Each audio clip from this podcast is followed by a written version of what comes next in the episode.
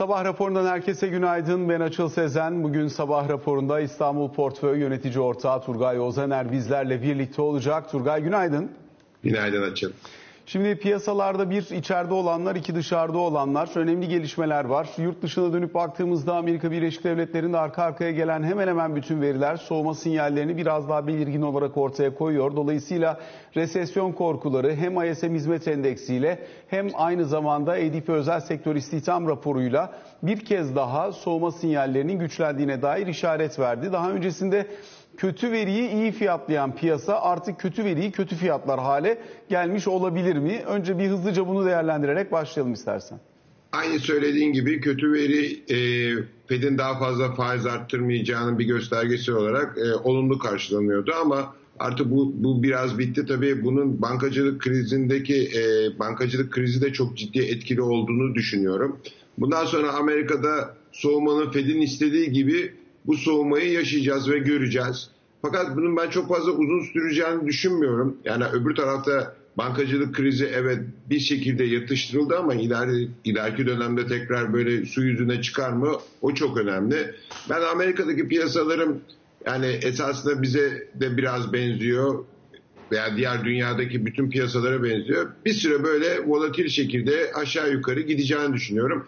Esas Amerika'daki piyasaların ve diğer dünya piyasalarını da etkileyecek bence. İşte Ağustos, Eylül'den sonra tamamen FED faiz arttırımını bitirdikten ve 2024'te tekrar resesyondan normal bir düzene geçecek bir e, geçiş sürecinde de Amerikan piyasalarının yukarı gideceğini düşünüyorum. Ama şimdilik Amerikan piyasalarında böyle ciddi e, aşağı yukarı her gün böyle hani emerging marketlar gibi gelişmekte olan piyasalar gibi bir piyasa göreceğimizi düşünüyorum. Şimdi aslında bir taraftan bu resesyon korkularının ön plana çıkması faiz artırımlarında da acaba sona doğru geldik mi sorusunu bir kez daha gündeme getiriyor ister istemez. E, bir grafik gelecek ekrana sen büyük ihtimalle olduğun yerden göremeyeceksin ama e, ben sana tarif etmeye çalışayım. Grafiğin e, bir tarafında gelişmiş ülke merkez bankalarının ortalama politika faizi var ki bu ortalaması 3.25'lere gelmiş durumda. Diğer tarafta da gelecek bir yılda fonların beklenen ortalama nakit getirisini gözlemliyoruz. Bu da 3.1'ler civarına geldi son dönemde özellikle nakit getirisindeki beklentinin aşağı kaymış olması buralarda faiz artırımlarında sona yaklaşıldığının sinyali olarak okunabilir gibi görünüyor. Dolayısıyla paranın maliyeti faiz, faizde gidilebilecek olan yer kabaca e, buralarsa gelişmiş ülke merkez bankaları için belki işte Avrupa'da bir iki adım daha olabilir. E, Amerika'da bir belki iki tane küçük faiz artırımı olabilir diye tartışmalar var. Ama sonuçta sona doğru yaklaşıldıysa artık yeni denge noktasından değerleme yapmak için piyasanın elinde daha fazla done var demek mümkün mü? Doğru. Aynı senin söylediğin gibi. Dolayısıyla bu bir süre daha yani bir 4-5 aylık bir süre daha tam piyasaların oturması, bu değerlen, e, değerlemelerin tekrar yeniden yapılması ve e, böylece yeniden yeni e, e, Amerika'daki ve dünyadaki diğer yatırımcıların tekrar hisse senedi piyasasına girmesine neden olacak. Ama şu anda faiz bir eskiden bundan 6 ay 7 ay hatta bir yıl önce herhangi bir alternatif getiri olmadığı için e, bir balon oluşmuştu. Dolayısıyla o balon bence zaten söndü. Şimdi o faizden bir şekilde dengelenecek. Ondan sonra tekrar dediğim gibi yani 2024 zaten raporlarda da görünüyor. 2024 e, özellikle S&P için, Nasdaq için fena bir yıl olmayabilir. Ama buna ne zaman pozisyon almak lazım? O da tartışılır. Yani sonuçta e, eskiden bir e, alternatif getiri yoktu. Şimdi bir faiz getirisi olduğu için dolayısıyla iyi bir zamanlamayla 2024'te e, iyi bir kar e, Amerikan piyasalarında iyi bir para kazanılabilir diye düşünüyorum. Peki şimdi eğer paranın maliyeti buralarda olacaksa yani 3,5-4 arasında bir e, Amerikan tahvil faizi varsa elimizde benchmark olarak örneğin e, bunun üstüne ne inşa edilebilir? E, özellikle doların gücü açısından da hani bir onlara doğru yaklaşmış bir dolar endeks, e, bir euro dolar çaprazı, işte 110'lara doğru gerilemiş bir dolar endeksi. Eğer faiz artırımlarında Amerika artık geride kalıyor, Avrupa biraz daha öne çıkıyorsa e, buralardaki dolar zayıflığı, finansal sistem sorgulaması ve resesyon korkusu nedeniyle de dolar üzerinde baskı üretiyorsa evet. nereye kadar gidilebilir? Yani şimdi orada biz tabii bir, bir taraftan Amerika'yı konuşurken Avrupa'da da aynı şekilde işte CSP örneğini gördüğümüz şey Avrupa'da da aynı problem var. Bankacılık problemi var. Dolayısıyla bu bir şekilde denge bulacaktır. Yani bundan sonra biz 0.9'ları düşünürken e, dolar euro paritesi şimdi bir onlar bir 20'ler diye konuşuyoruz. Dolayısıyla burada ben Amerikan dolarının e, faiz arttırım süreci sona erdikten sonra yani artık kuvvetini yani ya oralarda kalacak ya biraz geri çekilecek. İşte e, senin dediğin seviyelerde oturacak diye düşünüyorum. Euro'nun ve e, İngiliz sterlinin bu konuda biraz daha şanslı olduğunu düşünüyorum. Ama tabii bunları hepsini söylerken bugünkü koşullarda söylüyoruz. Yani Amerika'da hep ben aynı örneği veriyorum senden son programımızda da e, yaptığımız gibi. Şimdi Bear Stearns örneği var 2008'de. Mart'ta Bear Stearns batmıştı. Esas kriz Eylül'de olmuştu. Şimdi aynı şey olur mu olmaz mı? E ona da bakmak lazım. Çünkü bankacılık krizi dediğiniz e, hem reel sektörü hem bütün finansal piyasaları çok ciddi etkiliyor. Dolayısıyla önümüzdeki dönem benim için en önemli şey bu bankacılık krizinin tekrar bir şekilde Avrupa'da veya işte Amerika'da olup olmayacağı. Onun haricinde artık doların o kuvvetlenmesi bence e, sonlara yaklaşıldığını düşünüyorum. Dolayısıyla demin söylediğim e, öngörüm de tamamen bununla alakalı. Dolayısıyla dolar e, doların e, kuvvetini kaybetmesi hem hisse senedi piyasaları hem de dünyaya biraz daha rahatlatır diye düşünüyorum. Özellikle e, gelişmekte olan e, ülkeler için. Şimdi gelişen ülkelerde hemen hemen herkesin farklı bir duruşu söz konusu oldu. Brezilya bir noktaya kadar geldi. Buradan sonra durma aşamasında. Bugün Hindistan Merkez Bankası olduğu yerde kalmaya devam etti. Bizde ise her şey seçimlere odaklanmış durumda. Dolayısıyla para politikası seçimlere kadar zaten çok büyük değişiklikler göstermeden bu şekilde gidecek gibi durur. Seçim sonrasına ilişkin beklentilere baktığımızda örneğin Cumhurbaşkanı Erdoğan'ın dün yapmış olduğu bir açıklama var. Mehmet Şimşek'in öncülüğünde bir e, ekonomik program oluşturulduğuna dair. Dolayısıyla bunları nasıl değerlendirir, nasıl görürsün? Yani e, buradaki önemli olan yani bana garip gelen bu e, ekonomik politikalardan vazgeçip normal ortodoks politikalara geçip hem faiz hem e, işte dolardaki baskı e, rezervlerin yakılması bunlardan vazgeçilmesi gerekiyor. Zaten e, özellikle mesela dolar TL'de son zamanlardaki baskıyı çok çok daha fazla hissetmeye başladık. E, faiz desem bugün e, gösterge faizi fazla e, başka, 10 yıllık bonon başka, mevduat faizin başka, kredi faizin başka, enflasyon başka. Yani bunların bu kadar çok faiz olduğu bir ortamda bu kadar çok karmaşık ve e, birbirini hiç tam, e, tamamlamayan bir sistemde e, bizim böyle götüre yani bu, bunu götürme şansımız yok. Yani hiçbir ülkenin götürme şansı yok. Dolayısıyla Mehmet, e, Mehmet Şimşek'in bu e, konuşulması bence çok olumlu. Yani şey açısından tabii e, iktidar partisi açısından olumlu. Ya zaten muhalefet e, normal ortodoks e, politikalara geçeceğini söylüyor. Burada bizim için önemli olan Türkiye ekonomisi için önemli olan doğru şeylerin yapılması. Hani ben şu anda doğru şeylerin yapılmasını uzun süredir zaten benim gibi birçok insan e, bu işlerde olan finansal finans piyasasında olan birçok insan zaten bunların doğru olmadığını düşünüyordu. Dolayısıyla doğru bir sisteme geçmemiz ekonomimiz açısından tabii ki çok çok iyi olacak.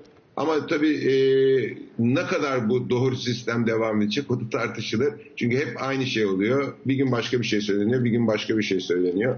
Dolayısıyla burada en önemli şey e, doğru sistemin ekonomiye uyarlanması, ekonomik politikalara uyarlanması ve böyle devam edilmesi. istikrarlı bir şekilde devam edilmesi ne olursa olsun. Buradaki o zaman temel sorulardan bir tanesi eğer para politikası ve politika yaklaşımı çünkü Mehmet Şimşek'in durduğu yer 3 aşağı 5 yukarı belli.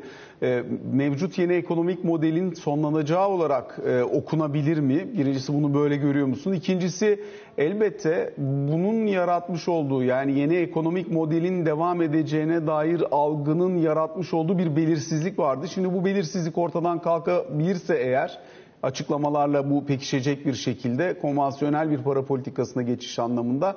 O zaman bu piyasa üzerindeki risk algısının seçim baskısını belli ölçüde göz ardı ederek de fiyatlamalara dahil edilebileceğini gösterir mi? Çünkü hani seçim siyaseten elbette çok önemli Türkiye'yi kimin yöneteceğini belirliyor ama beraberinde çok önemli bir tercihi getiriyordu. Para politikası böyle mi devam edecek?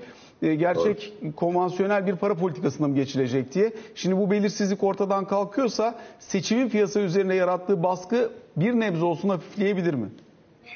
Aynen öyle. Bir nebze olsa hafifleyebilir. Yani sonuçta hem yerli yatırımcı hem yabancı özellikle yabancı yatırımcı açısından bu bir artı artı olabilir. Çünkü ya, biliyorsun ki yani bu bu şu anki uygulanan ekonomik politikalardan dolayı yabancı yatırımcı bayağı Türkiye'den uzaklaştı. Yani e, hayatımıza görmediğimiz seviyelerde.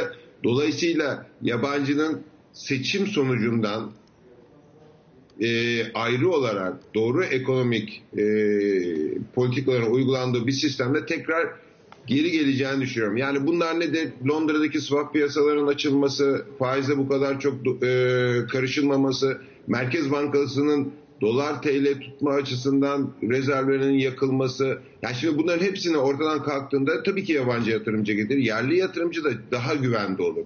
Dolayısıyla biz geçen sene ne yaptık? Yerli yatırımcı niye gelmişti? Yüksek enflasyon, dolar kurunun baskı altında olması, faizlerin çok düşük olması böyle bir şeye itmişti. Hatta olmayacak fiyatlardan maalesef yerli yatırımcı hisse senedi almıştı.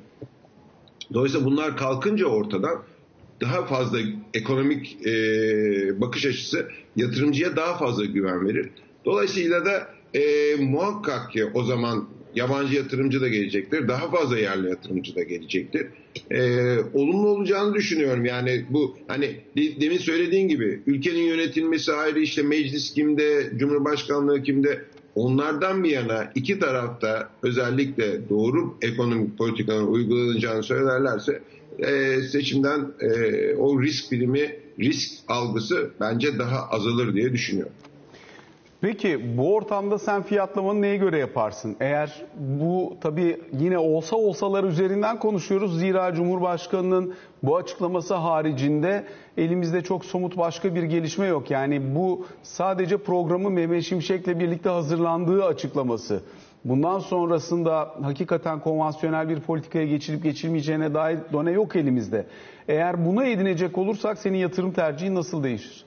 Yani şimdi ben biraz Mehmet Bey yani e, tanıdığım kadarıyla bu sistemden muhakkak vazgeçecektir. Ya da bu sistemi çok doğru bir şekilde upgrade edecektir.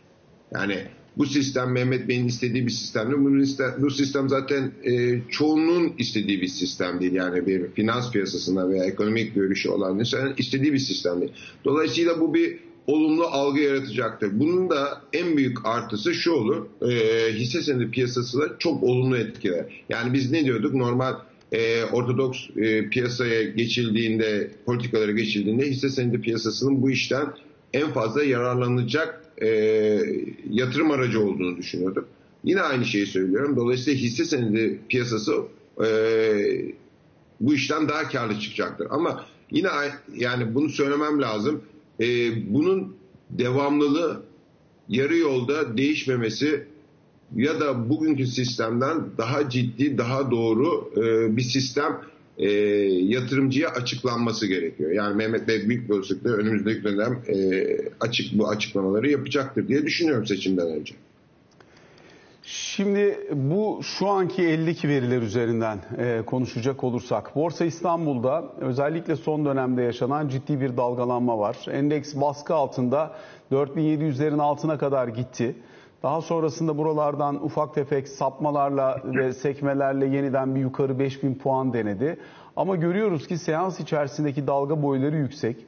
Hisse bazındaki hareketler yüksek. Elbette belli ölçüde temettü etkisini de bu endeks hareketlerinin içerisine dahil ederek bakmak lazım ama genel profil olarak nasıl görüyorsun? Ee, teknik açıdan ne söylüyor sana? Nereye kadar gitme potansiyeli barındırıyor? Yani ben e, şu anda gördüğümü sana söyleyeyim. Maalesef e, diğer finansal araçlardaki gibi likit, ciddi bir likite problemi yaşıyoruz. Ve e, yabancı yatırımcının olmadığı sadece yani varlık fonu olarak ben bunu e, düşünüyorum. İşte ziraatin aldığı alımların varlık fonu olarak düşündüğüm için söylüyorum. Tek büyük bir alıcının, tek bir kurumsal büyük alıcının varlık fonu olduğunu düşünüyorum. Yani onun haricinde gerçekten bir yatırımcı yok. Ve bir tane büyük HFT e, fonun yani bütün piyasada çok ciddi bir volatilite yarattı. Ve bu e, maalesef yerli yatırımcı açısından ben çok kötü olduğunu düşünüyorum ve yerli yatırımcının ciddi bir para kaybetme potansiyeli var burada. Yani şimdi e, hem SPK hem borsaya şöyle bir eleştiride bulunacağım. Yani bu kadar az likiditenin olduğu bir ortamda bu kadar çok volatilite yaratan böyle fonların yani ben ben açığa sattıklarını düşünüyorum ama açığa satışın yasak olduğu bir ortamda yani çünkü HFT falan hiçbir zaman fonlar hiçbir zaman tek taraflı yani e, alım satım yapmazlar sen de biliyorsun. Dolayısıyla bunlar e, piyasanın yönüne göre değişirler. Ama tabii onlar yurt dışından borçlanabildikleri için yani açığa satış düşülen yapmalarına da ihtiyaç yok. Ve dolayısıyla, dolayısıyla burada yerli yatırımcıyla yabancı özellikle tek bir fonun e, aynı silahlarla savaştığını çok düşünmüyorum bizim piyasada. Yani dünkü satışı veya pazartesi günü, salı günü, dün işlemleri gördüğünde bu çok çok net ortaya çıkıyor. Bir de son zamanlarda gördüğüm bir şey daha söylemem lazım. Bu geçmişte vardı.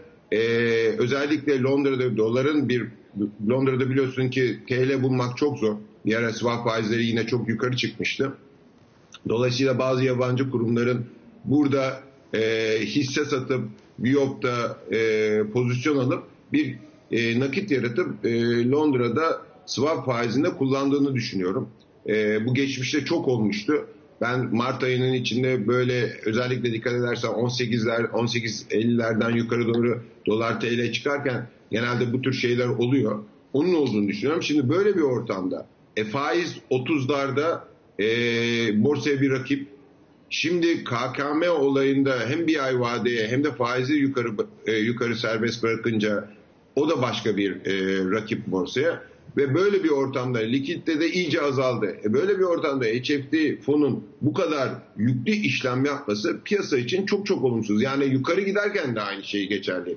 Aşağı giden. Dolayısıyla bu e, ben SPK ve borsanın bir an önce evet depremden sonra bu doğru bir hareketti. Açığa satışın yasaklanması. Ama bunların hepsi kısa dönemde olması lazım. Yani 15 gün yapacaksınız. O stres geçecek, o e, panik geçecek. Ondan sonra açacaksınız. Yani çünkü açığa satış şöyle bir şeydir. Siz açığa satılan yani bir yatırımcı olarak açığa sattınız.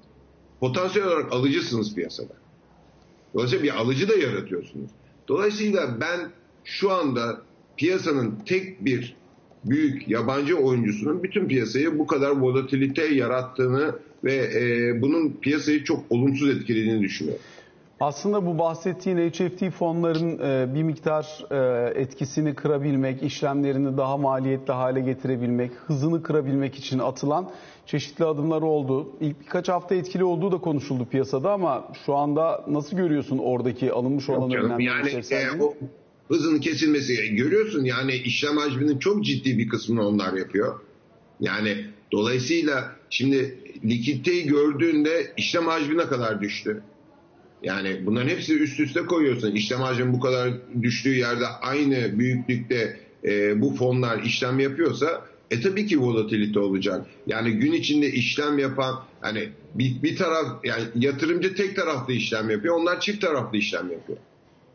Öyle düşün. Dolayısıyla yatırımcının ciddi bir burada e, dezavantajı var. Yani gün içi yapılan işlemlerden bahsediyorum tabii ki. Gün içi dezavantajı var. Dolayısıyla aynı e, aynı seviyede mücadele edilemiyor. Gün içi yine aynı şeyi söylüyorum. Burada bütün herkese bunu söylemem lazım. Gün içi işlemler açısından söylüyorum bunu. Dolayısıyla burada e, bir düzenlemenin ya SPK ve borsanın bu açığa satış ve bütün bu e, daha önce getirdikleri önlemlerin bir şekilde kaldırılması herkesin eşit şartlarda e, bir yatırım e, yapmasını e, düşünüyorum doğrusu.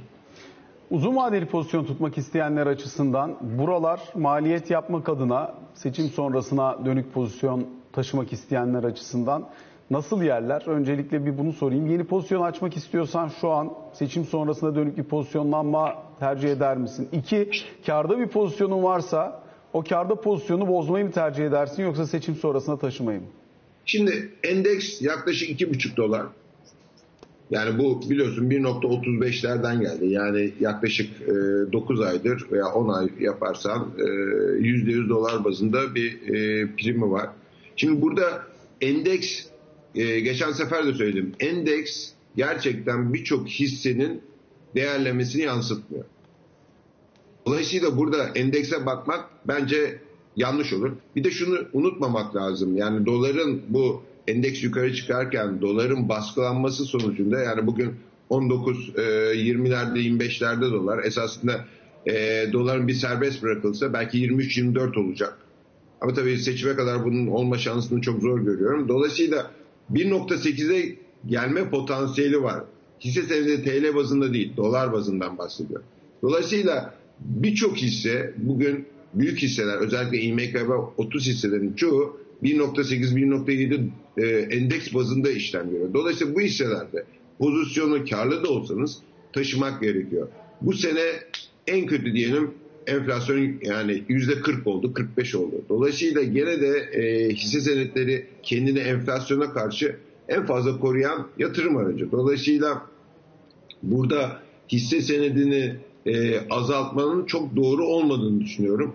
E tabi seçim sonucu iki tarafında normal ortodoks politikalara döneceğini düşünürsek e, yabancı yatırımcının underweight olan birçok yabancı yatırımcının bundan dolayı pozisyonlarını neutral'a bile getirse ciddi bir e, flow geleceğini düşünürsek hisse senedi burada öne çıkıyor.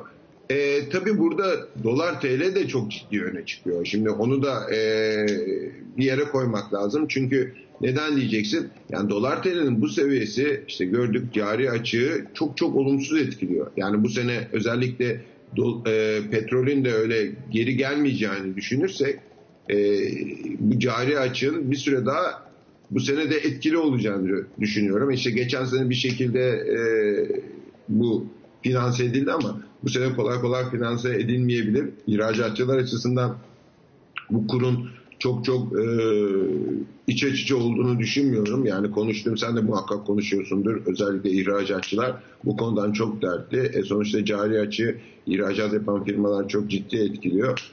Dolayısıyla dolar TL'nin de bir şekilde işte artık 20-25 bandı mı dersin, 22-27 bandı mı dersin bilmiyorum bir yere oturması gerekiyor. Şimdi bunları üst üste koyduğumuzda e, belki evet şu anda yabancı para birimi olan yatırımcı belki o dolar TL yukarı çıktığında satıp hisseye gelebilir veya hissesi olan e, insanların hani hisse satıp dolar alayım kısa vadede tam tersini yapayım daha sonra dolar çıkarsa onu satıp hisseye döneyim diyebilir ama burada bence yüzde elli portföylerde kesinlikle e, hisse senedi olması zorunda. Yani satıp beklemek seçim sonucunun yani o da olabilir ama fark etmeyecek. Kim gelirse gelsin bu enflasyonist ortamda hisse senedi piyasası e, yatırımcıların kendi parasını koruması açısından en öndeki e, yatırım aracı gibi duruyor şu anda.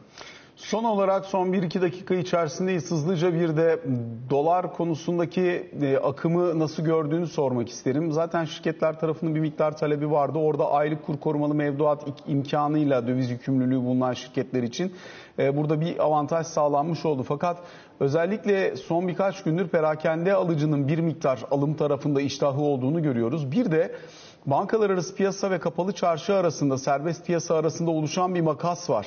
Dolar TL açısından söylüyorum bunu ya da döviz kurları açısından evet. söylüyorum. Bu tarafın e, ilgi, alaka ve gerekçelerini nasıl görüyorsun? Yani e, ciddi bir ilgi olduğunu görüyoruz ama bir süredir var bu. Yüzde ikiye yakın hatta yüzde üçe yakın bir e, makas var kapalı çarşıyla bankalar arasında. Bu arada bankalar bankalar arasında gittiğinizde de retail olarak aldığınızda ciddi bir şekilde yüksek kur veriliyor. O da yani e, o da başka bir e, olay.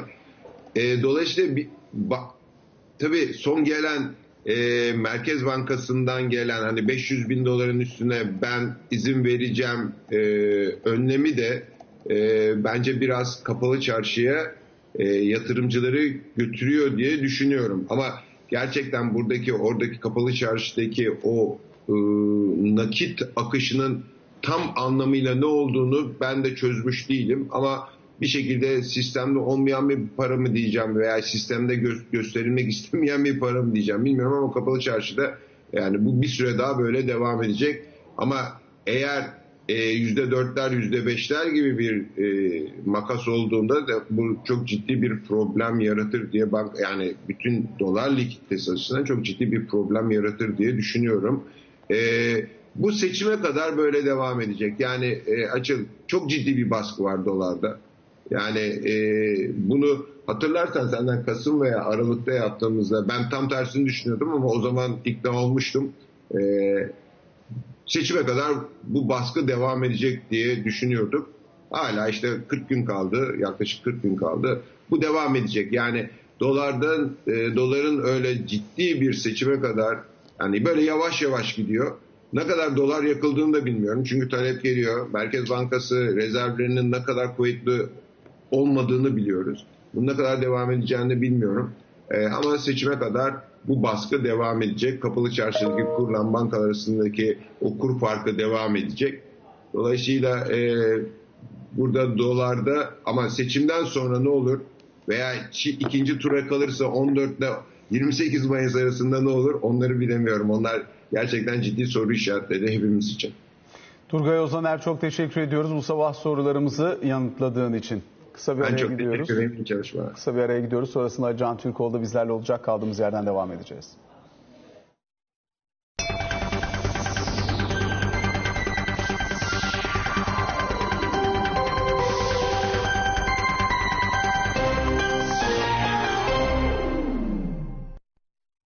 Ali Can Türkoğlu ile birlikteyiz. Ali Can günaydın. Günaydın.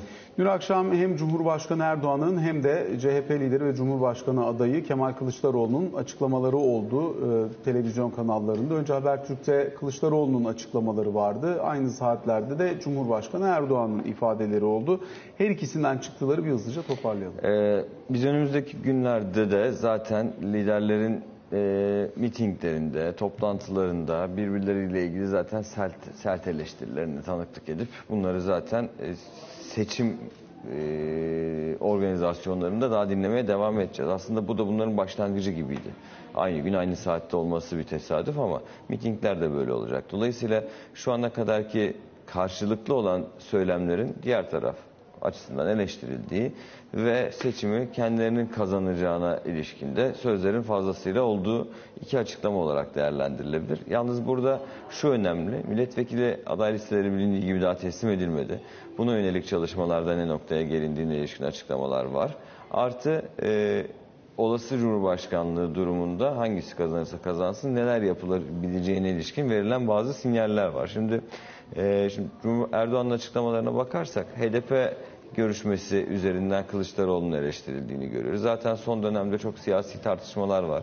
İşte seccade tartışması, emekli maaşları bunlar üzerinden zaten eleştiriler Bunlar devam ediyor. geçici ama yani sonuçta Evet, seçime 40 gün var. Şimdi Bunlar zaten her, hiçbirini hatırlamayacağız. yani. her gün farklı bir konu zaten bu tartışmalar gündeminde konuşulacak ve e, liderler arasında zaten dönüp dolaşacak. Ama onun dışında bence mesela e, dün Erdoğan'ın açıklamaları üzerinden bugün fazlasıyla konuşulacak başlık Mehmet Şimşek koordinasyonunda bir ekibin önümüzdeki dönemde ekonomi politikalarını güçlendirmek için ciddi hazırlık yürüttüğüne ilişkin yapmış olduğu açıklama. Dolayısıyla daha öncesinde bir görüşme olmuştu. Mehmet Şimşek'in kabine içerisinde yer almayacağına ilişkin açıklamalar zaten iki taraftan da gelmişti. Ee, ancak dün Erdoğan'ın söyledikleri e, Mehmet Şimşek koordinasyonunda bir ekibin nasıl çalışacağına ilişkin detay vermemekle beraber anladığımız kadarıyla işte bir danışmanlık e, gibi bir pozisyon var şu anda en azından Cumhurbaşkanı'nın kafasında. Çünkü nasıl bir ekip oluşturuldu, nasıl bir ekip oluşturuluyor, Mehmet Şimşek bu ekibin koordinasyonunu sağlayacak ama resmen bir görev üstlenecek mi gibi soru işaretlerini Yani beraberinde getirdi. görev üstlenmesi üstlenmemesinden ziyade bu en temel soru konvansiyonel bir para politikasına geçiş anlamına mı geliyor yoksa seçim öncesinde iyi niyet beyanıyla bunlar yapılabilir e, çalışması mı? Valla bu cümlelerin önünde de yürütülen Türkiye ekonomi modelinin ne kadar başarılı olduğu, Türkiye'ye ekonomik açıdan ne gibi katkılar sağladığı e, ve rakamların pozitife gittiği yönünde açıklamaları var Erdoğan'ın. Devamında da Mehmet Şimşek koordinasyonunda bir ekip diyor. Dolayısıyla benim dünkü açıklamalardan anladığım bu ekonomi modelinin ve ekonomi politikasının değiştirilmeyeceği ancak güçlendirilmesi yönünde Mehmet Şimşek'in katkı sağ, Mehmet Şimşek koordinasyondaki ekibin katkı sağlayacağı anlamındaydı. E, ama Görüş önümüz- olarak birbirinden çok farklı, farklı ekoller o açıdan. İşte önümüzdeki günlerde muhtemelen netleşecektir. Şimdi bu açıklamalar sonrası Sayın Şimşek'ten bir açıklama gelecek mi? Parti sözcüsü Ömer Çelik'ten yine bir açıklama gelecek mi? Bunlara bakacağız ama dün Erdoğan'ın açıklamalarından bugün en fazla konuşulacak başlık bu olacaktır gibi gözüküyor. Gelelim Kılıçdaroğlu'na. Ee, Kılıçdaroğlu da kendisinin ilk turda kazanacağı fikrini, görüşünü bir kez daha dile getirmiş durumda. Ee, ittifaklar arasındaki çalışmada oran veya kişi bazında bir çalışmanın olmadığı, şu anda makuliyet çerçevesinde çalışıldığını söylüyor Millet İttifakı çerçevesinde.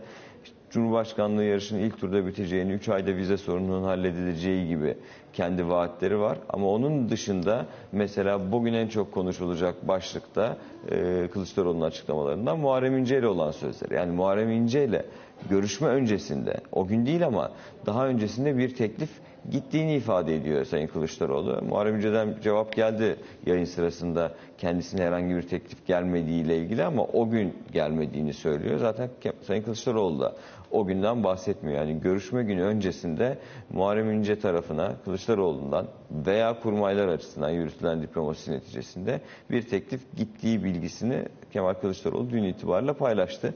Muhtemelen bugün Kılıçdaroğlu'nun açıklamaları içerisinden seçilip konuşulacak başlık da bu olacaktır. Acaba Kılıçdaroğlu'ndan Muharrem İnce'ye ne gitti? Zamanında çok konuşulduğu gibi, burada da dillendirmiştik yanlış hatırlamıyorsam, kulislere yansıdığı şekilde. Milli Eğitim Bakanlığı mı önerildi gibi e, sorular bugün sorulacaktır. İttifaklar açısından bugün önemli. Çünkü MHP Cumhur İttifakı açısından yarın listesini sunacağını söylüyordu. Ben hala bir Erdoğan Bahçeli görüşmesinin olabileceğini düşünüyorum. Bugün veya yarın içerisinde AK Parti listesindeki şekillenme tamamlanmış gibi gözüküyor. Tüm kabine üyeleri listede olacak. Üç dönem kuralının da istisnasız uygulanacağı ifade ediliyor. %60'a yakın bir dönüşüm var gibi gözüküyor. İstifa eden 26 il başkanının tamamının listede olduğu yönünde bilgiler var ama dediğim gibi herhangi bir görüş, yani bugün bir görüşme olursa herhangi bir değişiklik olur mu? Ona da tanıklık edeceğiz. Teşekkür ediyoruz arkadaşlar. Ve Böylelikle sabah raporuna bugün için son noktayı koymuş oluyoruz.